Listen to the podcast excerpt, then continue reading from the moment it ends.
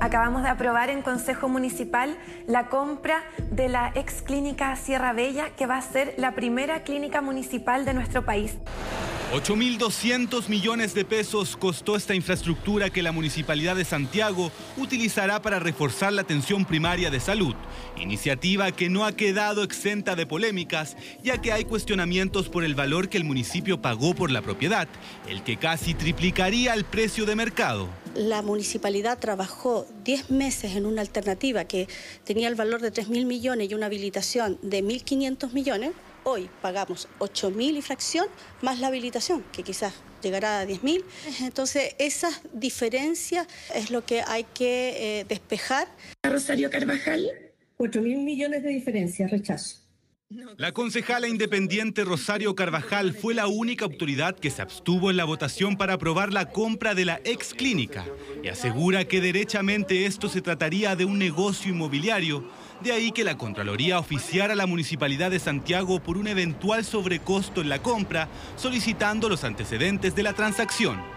Por tanto, vamos a entregar los antecedentes, particularmente nos pidieron las tasaciones, que es justamente el proceso que orienta la Contraloría, y por tanto los vamos a poner a disposición para mostrar que este procedimiento ha sido todo con el cumplimiento de la normativa, con probidad. Que una cosa es el valor comercial y otra cosa es el valor del servicio puesto interno.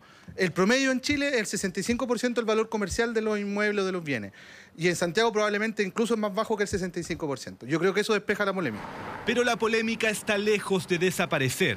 Según consignó el portal web Interferencia, que cita información del Conservador de Bienes Raíces de Santiago, el pasado dieciséis de diciembre de dos mil veintidós, la propiedad en cuestión fue transferida por un monto de dos mil ochenta millones de pesos desde la Sociedad Médica y Maternidad Sierra Bella a la inmobiliaria San Valentino. Esta última es una sociedad que habría sido creada a comienzos del año pasado y recién autorizada para operar en el mes de septiembre. Lo relevante es que cuando adquirió la ex clínica, San Valentino comenzó a ofrecer la propiedad en distintos portales web por sobre los tres mil millones de pesos. Pero la Municipalidad de Santiago terminó pagando más de ocho mil millones. Primero decir que el avalúo no es un referente para decir lo que vale un inmueble.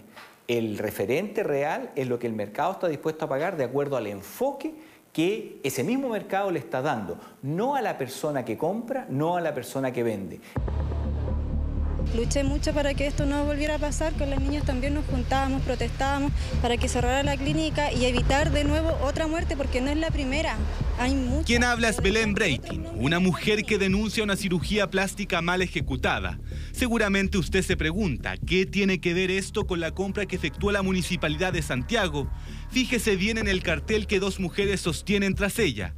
Allí aparece Felipe Sánchez Pérez, quien es la persona que administró la clínica Los Domínicos, reincidente en casos de negligencias, pero también es el creador de la inmobiliaria San Valentino, sí, la que compró la clínica Sierra Bella y la vendió al municipio liderado por Irací Hasler en más de ocho mil millones de pesos. Hay cosas que hay que aclarar, y esta operación sobre todo, cuál es el rol Eh, de, esta, de esta inmobiliaria San Valentino, porque además no registra eh, trayectoria en su rubro y al parecer se crea solamente para esto.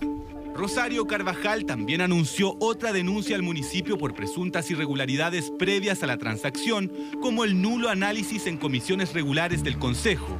Por ahora, la Municipalidad de Santiago tendrá diez días como plazo para hacer llegar la documentación que demuestra a la Contraloría que la compra se efectuó sin irregularidades.